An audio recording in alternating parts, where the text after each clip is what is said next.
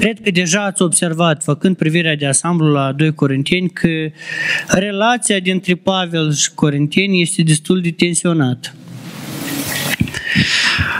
La un moment dat, Pavel spune, cu lacrimi vă scriu, dar totuși nu renunță nici de cum la ei, pentru că îi iubește. Și în această relație tensionată, Apostolul Pavel își începe epistola sa cu cuvinte de mângâiere. Fiind într-o situație, eu aș spune, nu chiar plăcută, pentru că el s-a așteptat de la biserica asta, cred eu, cel puțin recunoștință, apreciere pentru ce a făcut. Dar cu regret au fost acolo mulți oameni care l-au descurajat. Ca să găsești mângâierea lui Dumnezeu, ai nevoie să cunoști lucrurile de temelie a mângâierii. Și lucrurile de temelie a mângâierii sunt uh, descrise de către Pavel chiar de la începutul capitolului, începând cu versetul 3. Și Pavel spune așa, Binecuvântat să fie Dumnezeu Tatăl Domnului nostru Isus Hristos, Părintele îndurărilor și Dumnezeu oricărei mângâieri, care ne mângâie în toate necazurile noastre, pentru ca prin mângâierea cu care noi înșine suntem mângâiați de Dumnezeu, să putem mângâia cei ce se află în vreun necaz. Căci, după cum avem parte de belșug de suferințele lui Hristos, tot așa tot așa, prin Hristos avem parte de belșug de mângâieri. Când vorbim de temelie a mângâierii, trebuie să cunoaștem cine este sursa mângâierii, ca să știi unde mergi. Spuneam azi dimineață că la noi, la, în Susleni, e frig în sală, e foarte frig. Și folosim două cămini de astea electrice. Căminile sunt bune, dar căminile cele, dacă nu le pui în priz, ele nu ne folosesc la nimic. Ele stau ca decorație în sală. Exact așa e și cu mângâierea. Dacă nu ești conectat, dacă nu știi unde să ceri mângâiere, nu poți fi mângâiat. Cuvântul ăsta mângâiere, originalul este paraclesia sau paraclesis, depinde dacă e verb sau substantiv, dar ca idee înseamnă a încuraja, a îmbărbăta, a consola, a sprijini și fiecare dintre noi are momente când are nevoie să fie mângâiat. Când ai nevoie să fii mângâiat, ridic capul sus. Pentru că Dumnezeu este, Pavel zice, părintele îndurărilor și Dumnezeu oricare mângâieri. Interesant că Dumnezeu, ca părinte, ne mângâie în orice necaz. Cât de mare necazul sau suferința n-ar fi în viața ta, El este Cel care îți aduce mângâiere. Exact cum noi ca părinți, copiii noștri ne mai supără câteodată că nu ne ascultă. Dar chiar dacă supăra tare pe copilul meu, tot dacă văd că plânge, tot îl mângâi. Că îl iubesc. Așa Dumnezeu. Dumnezeu este Părintele nostru, este Dumnezeu oricare mângâieri, dar când face Dumnezeu lucrul ăsta, urmărește ceva. Și Pavel spune despre asta în versetul 4, că El ne mângâie în toate necazurile noastre pentru că prin mângâierea cu care noi înșine suntem mângâiați. Ce să facem? Să mângâiem pe alții. Fiecare își are viața lui, fiecare își are încercările lui, necazurile lui și la fiecare e diferit. Dar noi trecem, trecând prin ele, Dumnezeu ne pregătește ca să fim o mângâiere pentru altul care o să, o să treacă și el prin aceleași suferințe ca și mine. Acum, tare interesant să vezi, să înțelegi planul lui Dumnezeu de plin. Când hotărăști să-L accepti pe Hristos în inima ta, odată cu aceasta, tu accepti suferințele lui Hristos și trecând prin suferințe, tu poți experimenta mângâierea lui Dumnezeu. Mai trebuie să accepti lucrul ăsta, să accepti odată cu salvarea ta sau cu viața ta împreună cu Hristos, să accepti că pentru Hristos așa ai de suferit, fii din casa ta, fii de la cei mai apropiați oameni, prietenii tăi, dar tot Dumnezeu promite când în, în împrejurarea aceasta din cercare, Dumnezeu să fie cu tine. Zice, El o pregătește belșug de mângâiere pentru tine, ca tu să fii o mângâiere pentru alții. Un alt adevăr de temelie este că nu numai tu treci prin încercări, sau eu. Pavel spune în versetul 5 că toți, după cum au parte de belșug de suferința lui Hristos, tot prin Hristos au parte și de belșug de mângâieri. Nu numai eu trec. Toți cei care îl acceptă pe Hristos au parte de anumite suferințe. Mă gândeam când fugeau frații noștri atunci prin uh, Myanmar, când au fost cucerit. La noi era pace, bine aici, frumos. Ei fugeau pe pădure, se ascundeau, nu știam, nu avem nimic vești de la ei. Dumnezeu pregătește pentru fiecare în parte anumite încercări. Dar tare frumos, ca, ca într-o familie. Noi învățăm din, din experiențele unor, unii la alții. Așa că Dumnezeu ne vorbește la fiecare, ne amintește încă o dată la fiecare că încercările sunt inevitabile. Odată cu acceptarea lui Hristos, vei avea parte de suferință, vei avea parte de necazuri, dar vei avea parte și de belșug de mângâiere. Și nu numai că vei avea parte tu, dar și felul cum vei treci tu prin încercările care le vei avea, va fi o mângâiere și pentru altul. Haideți să vedem cum, să ne amintim împreună cum Apostolul Pavel a trecut, cum a găsit Pavel mângâiere în necazurile lui proprii. De la început, în capitolul 1, de la versetul 6 până la 8, Apostolul Pavel vorbește despre faptul că și el este necazul, nu numai biserica din Corint.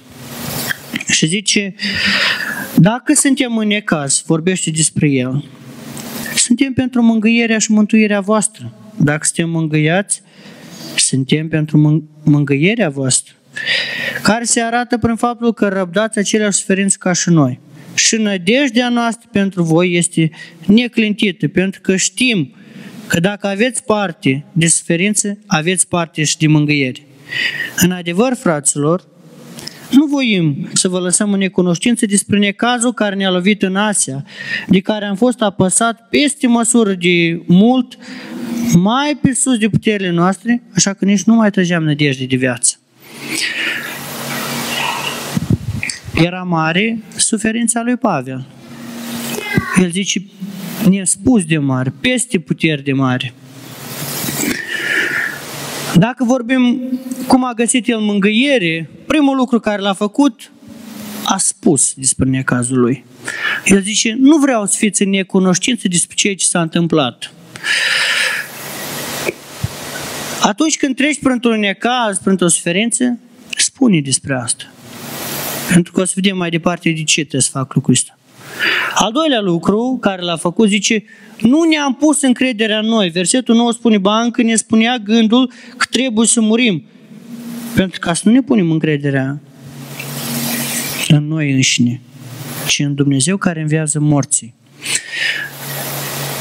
Pavel spune lui, încurajează și amintește bisericii din Corint să stea neclintiți prin suferințele care trec, le amintește că Dumnezeu e sursa mângâierii și când le e greu să apeleze la Dumnezeu. Și un alt lucru care face, menționează despre puterea rugăciunii. El zice în versetul 11, voi înșine, înși vă ne veți ajuta cu rugăciunile voastre pentru ca binefacerea făcută nouă prin rugăciunile multora să fie pentru mulți un prilej de mulțumire lui Dumnezeu. Vedeți, uneori te super cu oamenii nu știu despre necazurile tale. Dar tu nu le spui. Și plată odată că și știu despre cineva care s-a sparat că nu a fost vizitat la spital, a fost bolnav, dar nimeni nu a știut că omul e bolnav. Ehm, ca să știi, oamenii trebuie să le spui. Ca să roage pentru tine. Pentru că Pavel spune ce este rugăciunea, potrivit cu versetul 11. Zice, este o binefacere care o faceți voi. Prin rugăciune, noi ajutăm pe oamenii care trec prin încercări, prin suferință, prin rugăciunile noastre, noi îi ajutăm. Știți ce interesant? Că rezultatul la rugăciuni, el e văzut de mulți. Zice rezultatul, când ai trecut biruitor prin suferința care ai avut-o, când uh, ești fericit tu că ai depășit-o, sunt bucuroși oamenii care s-au rugat pentru tine și asta face, ne face pe noi să aducem mulțumiri lui Dumnezeu. Dar pe lângă întrestările astea, suferințele pe care le-a avut Pavel, despre care descrie, despre gândurile astea care zice gânduri ca aproape, așa o suferință că gânduri de moarte, a avut parte de o, de o suferință care e mult mai dureroasă. Mult mai dureroasă și anume atitudinea bisericii astea față, unora din biserică față de el. Cum și-a găsit el mângâiere când a fost acuzat pe nedrept? S-au acuzat că acționează în chip ușuratic, că ia hotărâri. Versetul 17 este o întrebare retorică pusă de Pavel. În luarea hotărârii acestea am luat eu am lucrat eu în chip ușuratic și vă amintiți contextul. El a spus că o să vină la ei, nu s-a dus pentru că a vrut să-i cruți. N-a mers la ei, pentru că urmărea dragostea lor. Dar vă dați seama ce se întâmpla în inima lui. Cred că fiecare dintre cei care lucrați, slujiți la alții, ați experimentat durerea provocată de oamenii la care aștepți că măcar să-ți mulțumească. Dar te trezești că te acuză cu de anumite lucruri. Care a fost dovada lui sau care a fost argumentul apostolului Pavel la acuzările astea și ce putem învăța noi din aceasta? La versetul 12 spune, lauda noastră este mărturia pe care ne-o dă cugetul nostru, că ne-am purtat în lume și mai ales față de voi, cu o sfințenie și curăție de inimă date de Dumnezeu, bizuindu-ne nu pe noi sau pe înțelepciune lumească, ci pe Harul lui Dumnezeu. Cel mai bun argument pentru oamenii care, dacă îi ai, cum a avut și Pavel, oameni din biserică, din Corint, este trăirea mea. Trăirea mea, zice, m-am purtat în lume față de creștini, față de voi, cu o sfințenie și cu o curăție de inimă. Să păstrez sfințenia și curăția de inimă. Nu mă bizui, nu, eu, nu mă bizui pe înțelepciune lumească, Pavel spune, nu m-am bizuit pe asta, ci pe Harul lui Dumnezeu. Mi-am pus încredere în Dumnezeu, m-am bizuit pe Harul lui Dumnezeu. Dar interesant că el nu s-a lăsat intimidat de oamenii ăștia. Că când vin lucrurile astea, ești tentat să cedezi. Când oamenii nu spoartă așa cu tine, îți vine să cedezi, să leși mâinile jos.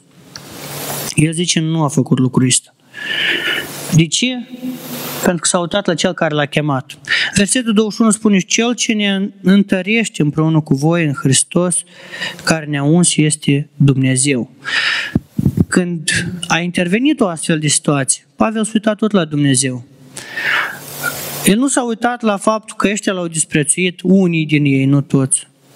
Dar și-a continuat să facă partea lui de învățător, de tată duhovnicesc, să-i învețe, să-i încurajeze. Și chiar când lui era greu, când era într-o dezamăgire din partea celor care el le slujește, totuși el rămâne și își pune încredere în Hristos. Zice, Hristos e cel care ne întărește și atrage privirile la Dumnezeu. Zice, Dumnezeu e cel care m-a uns sau m-a pus să vă slujesc. De aceea, mă vreți voi, nu mă vreți, eu sunt Tatăl vostru. și o să continui să vă iubesc. O să continui să vă slujesc. Chiar dacă mă doare. Lecția care trebuie să o dici.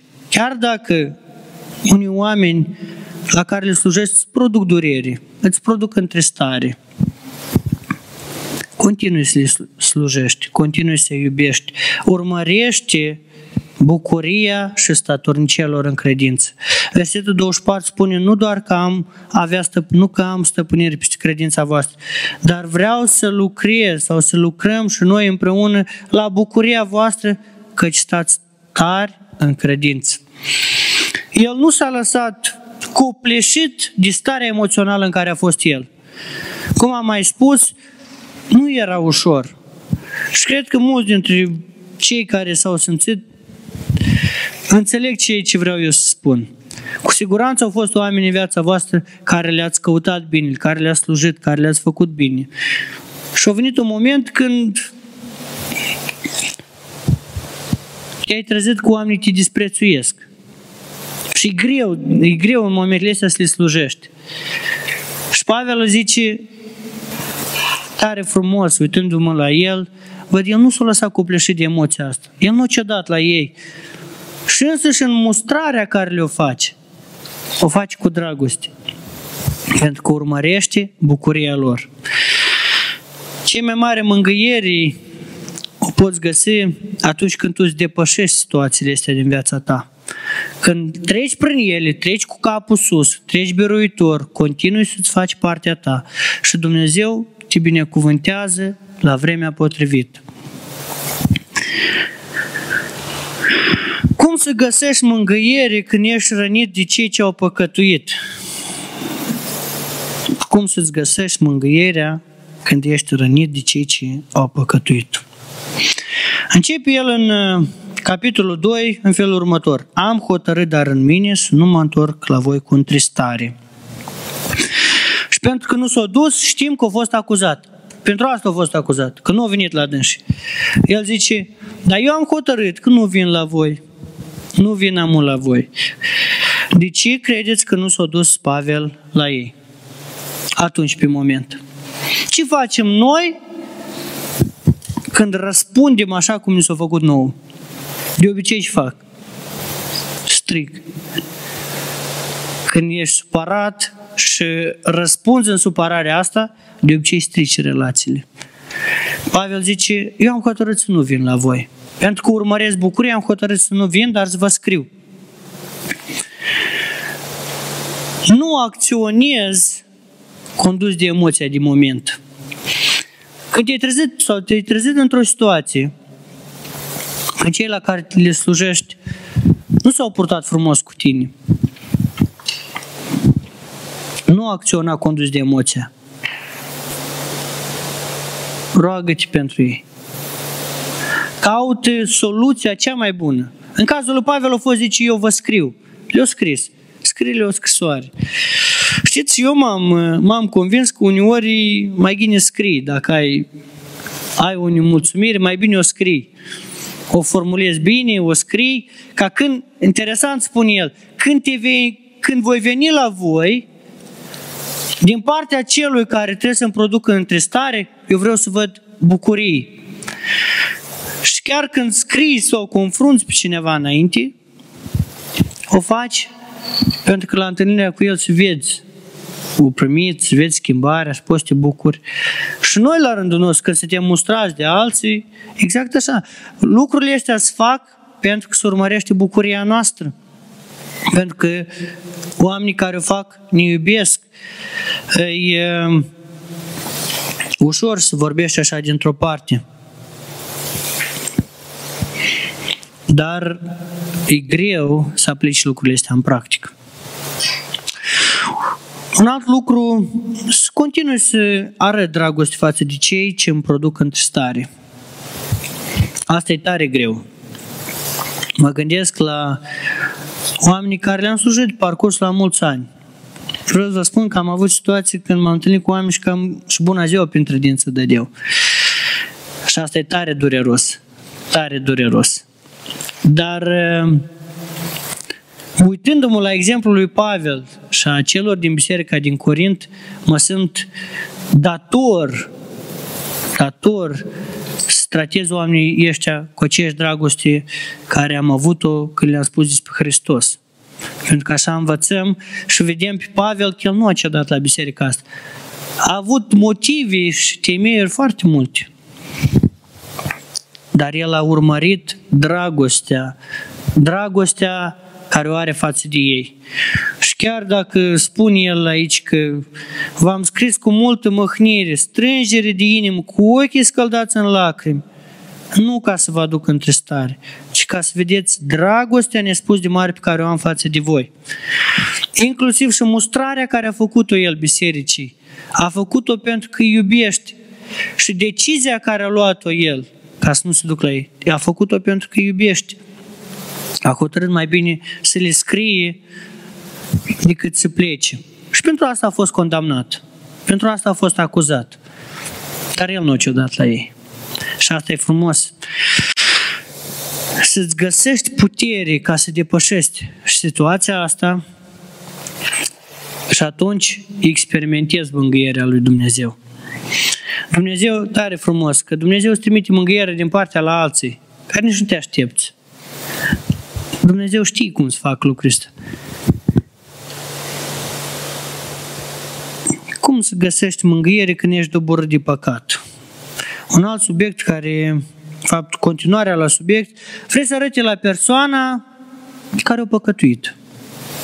Și noi știm, încă din prima epistolă, că era păcat, s-a aplicat disciplină. Și cum să găsească persoana care a păcătuit în biserică, cum să găsească mângâiere? Primul lucru care trebuie să-l facă, versetul 5 spune, dacă a fost cineva oprit în dintre stare, nu m-a testat numai pe mine, ci și pe toți cei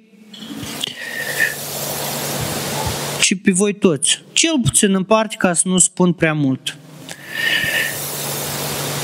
Primul lucru care trebuie să fac, să conștientizeze că a păcătuit și păcatul lui o produs întristare. Al doilea lucru, să accepte pedeapsa care o aplică biserica. Nu e ușor, dar asta este o etapă ca să experimentezi mângâieri. Tu ai trăit în ascultare de Hristos, ai păcătuit deschis înaintea lui Hristos, s-a comunicat, trebuie să accepti că ai păcătuit, să accepti disciplina care ți aplică bisericească. Și nu trebuie să te leși doborât de mâhnirea sau de supărarea asta că ai păcătuit. Nu te lăsa doborât. De ce zic lucrul ăsta? Pentru că am întâlnit, am avut și noi, ca și biserică, mulți oameni care li s-au aplicat disciplina și mulți nu s-au întors la Hristos. Mulți n-au experimentat mângâierea lui Dumnezeu pentru că n-au acceptat primul pas. Sau fie că au spus că recunosc de ochii noștri, dar în inima lor n-au conștientizat că au păcătuit și au ales să distanțeze, să depărteze. Asta a fost alegerea lor. Ca să poți să-ți refaci mântuirea ta, trebuie să, nu mântuire, cer scuz, ca să-ți refaci trăi, viața ta cu Hristos. E important să-ți vezi starea ta. Vezi starea ta continui să, să vii la biserică, continui să citești cuvântul lui Dumnezeu, continui să te uiți, să vezi nevoile altora. Și din partea bisericii, cum zice și Pavel la un moment dat, este destul pentru omul acesta. Pedeapsa care a fost dată de cei mai mulți. Biserica când vede că tu stăruiești, că tu îți depui efortul, că tu îți plângi păcatul, la un moment dat, zice versetul 7, iartă și mângâi și nu dă un prelej satanii ca să aibă câștig. Dar este o parte care trebuie să o fac fiecare. Fiecare dintre noi ce să vegheze. Dar dacă și-am admis în viața mea păcat, să vin să mărturisesc păcatul, să nu ajung ca să fii descoperit pe urmă, cu multe consecințe. Mărturisesc păcatul. Deci, prima etapă e să recunoști. Să recunoști că ai păcătuit. Să accepti dacă o să fie aplicată pedeapsă pentru păcatul ăsta. Și nu e un lucru ușor, la nimeni nu e ușor. Nici mie nu mi-e ușor când îmi cert copiii sau când îi pedepsesc. Eu iubesc tare, dar îi pedepsesc pentru că îi iubesc.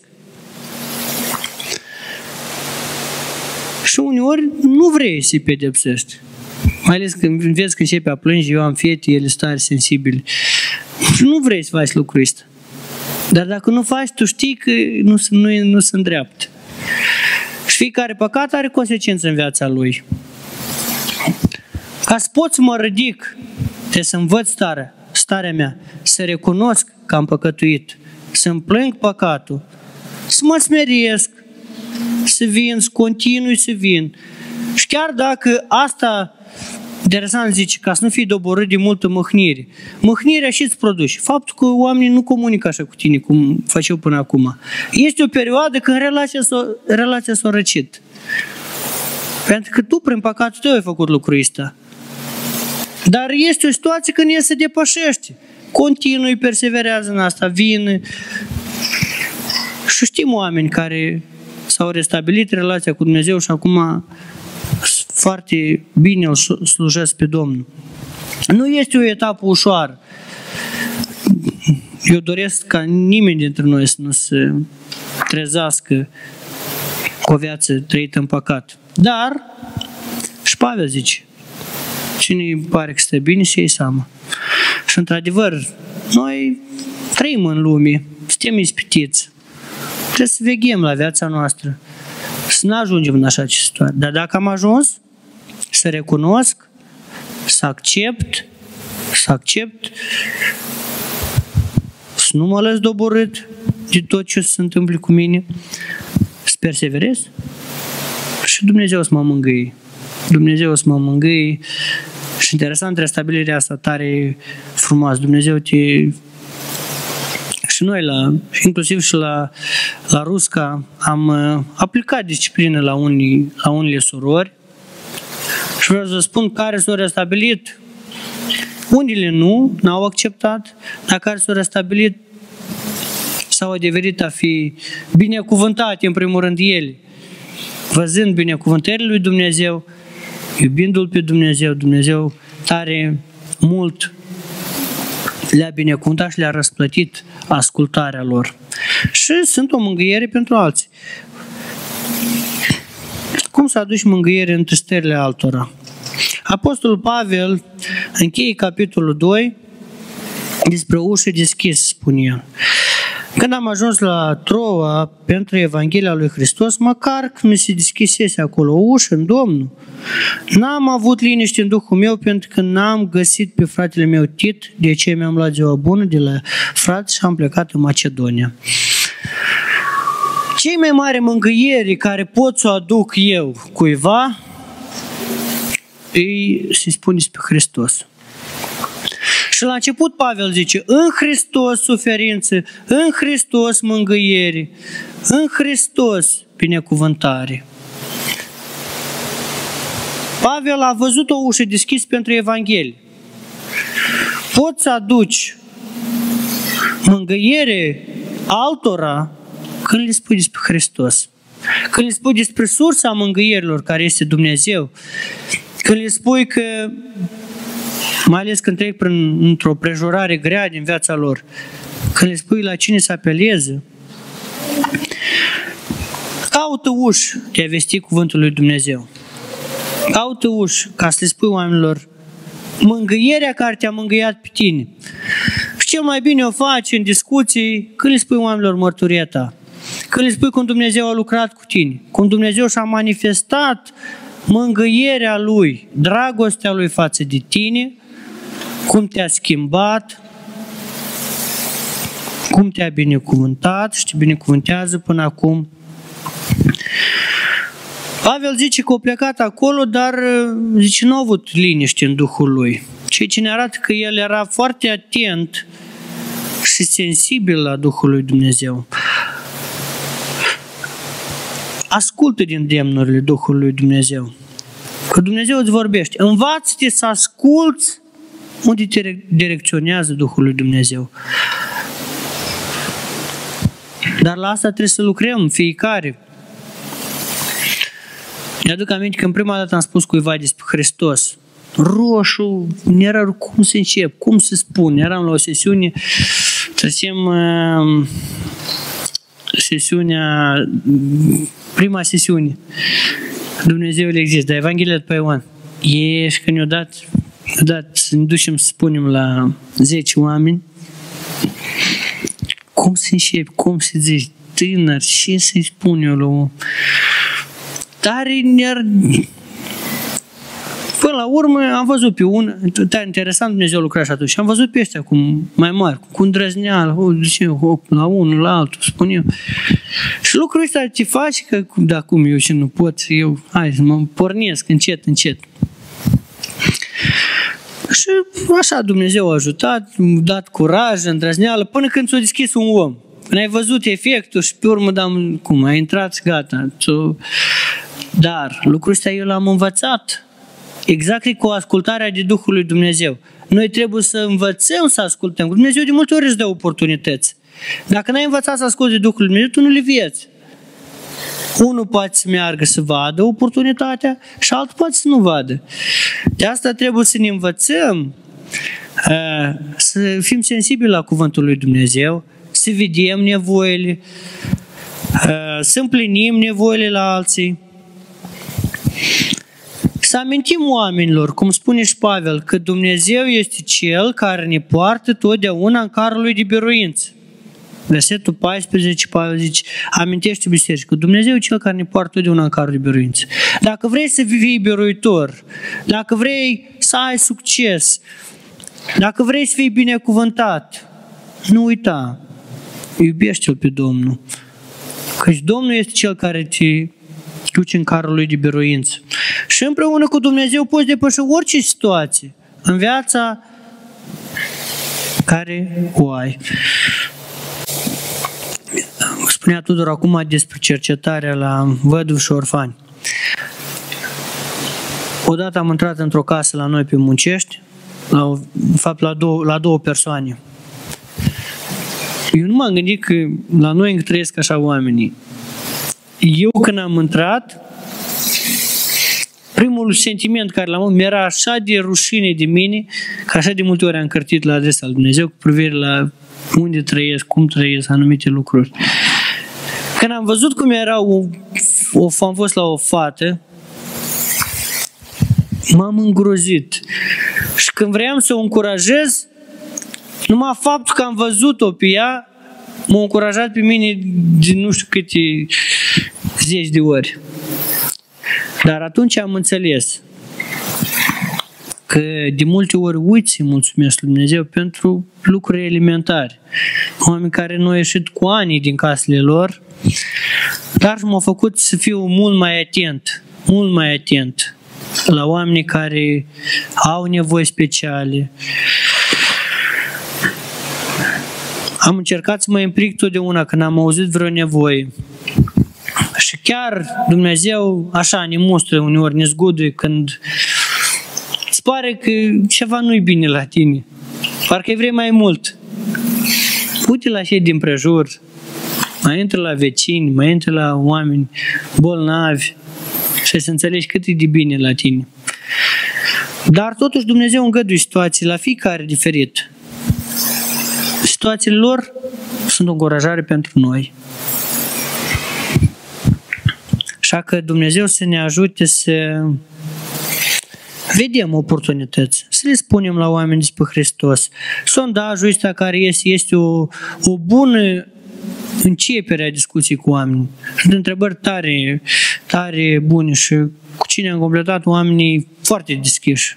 Deodată apar, au întrebări, subiecte, mai mult decât sondajul care îl completez. Să văd oportunitățile, să le vorbesc la oameni. Un alt lucru e să nu stric cuvântul lui Dumnezeu. Dar invers, în orice loc, să fie o mereasmă cunoașterii lui Hristos, spune Pavel. Zice, mult strică cuvântul lui Dumnezeu. Numai nu noi, Pavel zice, dar mulți sunt dintre cei care stric. Cuvântul lui Dumnezeu e ușor să-l strici. Dacă spui una, dar faci alta, alt, altă mărturie nu trebuiește. Oamenii văd, să înțeleg. Trăiește ceea ce vorbești. Predici despre Hristos, predici despre uh, ascultare, predici despre încurajare. Fii unul din care trăiești. Nu strica cuvântul lui Dumnezeu. Dar invers, fie o mărturie, o mireasmă pentru oameni de la viață la viață. Și atunci când știți când cel mai tare prănești mângâieri, când îi vezi pe oameni că au încheiat legământ cu Hristos. Eu tare bucuros la fiecare copil care s-a născut, eram și foarte fericit. Dar n-am fost, cred că, atât de fericit cum am fost când am văzut primul, eu mi-aduc aminte, primul om care s-a împăcat cu Hristos, care am vorbit. Pentru că eu realizam că asta nu e numai pentru amul, dar asta e pentru veșnicii. Odată cu nașterea la copiii mei, eu tare m-am bucurat că am devenit tată, că Dumnezeu ne-a binecuvântat cu copii. Dar de aici m-a apucat o frică, că aici dar mă, trebuie să am grijă de dâns, să-l cresc, să-l învăț cuvântul Lui Dumnezeu, să-l aduc la și să înțeleagă că este Dumnezeu, să împaci cu Hristos. Așa că Dumnezeu să ne ajute ca să nu ne lăsăm fie că descurajați de anumite vorbe, oameni, circumstanțe, dar să continui să trăiesc cuvântul lui Dumnezeu, să continui să slujesc la oameni, să continui să le spun despre Hristos și să nu stric cuvântul lui Dumnezeu prin trăirea mea. Asta a încercat să încurajeze Pavel, biserica din Corint. Și interesant că el, el fiind într-o stare discurajată, totuși îndeamnă biserica să rămână, să fie o mireasmă, să vorbească despre Hristos, să aducă mângâiere la alții. Cea mai mare mângâiere este cuvântul lui Dumnezeu, Evanghelia Domnului nostru Isus Hristos. Domnul să ne ajute ca să găsim mângâierea asta, crezând în Domnul Isus Hristos și experimentând mângâierea lui Dumnezeu într-o viață trăită în ascultare de Hristos. Sunt niște întrebări de aplicare care le-am notat aici, care vrea ca să vă gândiți fiecare. Prima întrebare, ești tu conectat la sursa mângâierii sau cauți mângâiere în locurile greșite? Pavel a explicat clar cine este sursa mângâierii, la cine trebuie să apelăm. Cum te-a mângâiat Dumnezeu în cazuri? Cum te mângâi poate acum Dumnezeu? Poate acum treci pentru o situație. Cum vezi mângâierea lui Dumnezeu? Cum ai mângâiat pe alții care sunt în necazuri? O parte a noastră sau o responsabilitatea noastră este să noi să mângâiem pe alții. Să fim atenți la cei din jur, să-i încurajăm, să-i mângâiem, să-i ridicăm. Dacă ești întristat de păcatele tale, cum vei găsi mângâiere? Dacă te întristează păcatele altora, cum poți afla mângâiere pentru ei și pentru tine? E un subiect care ne ciocnim des. Practic, zilnic suntem fie descurajați, fie pentru o situație neplăcută. Și avem nevoie de mângâiere Lui Dumnezeu. Dar cel mai mult avem nevoie ca să trecem etapele acestea, să depășim situațiile astea, ca să putem mângâia pe alții. Domnul să ne ajute să vedem ușile deschise pentru a vesti Evanghelia lui Hristos, să trăim ca să nu stricăm cuvântul lui Dumnezeu, să aducem mângâiere, să ne lăsăm mângâiați de Dumnezeu în necazurile care le, care le trecem. Să nu uităm Odată cu chemarea care ne-a făcut-o Hristos ca copii ai Lui, Dumnezeu ne-a chemat și la suferințele lui Hristos ca să experimentăm belșugul de mângâiere care l-a pregătit pentru fiecare dintre noi. Amin.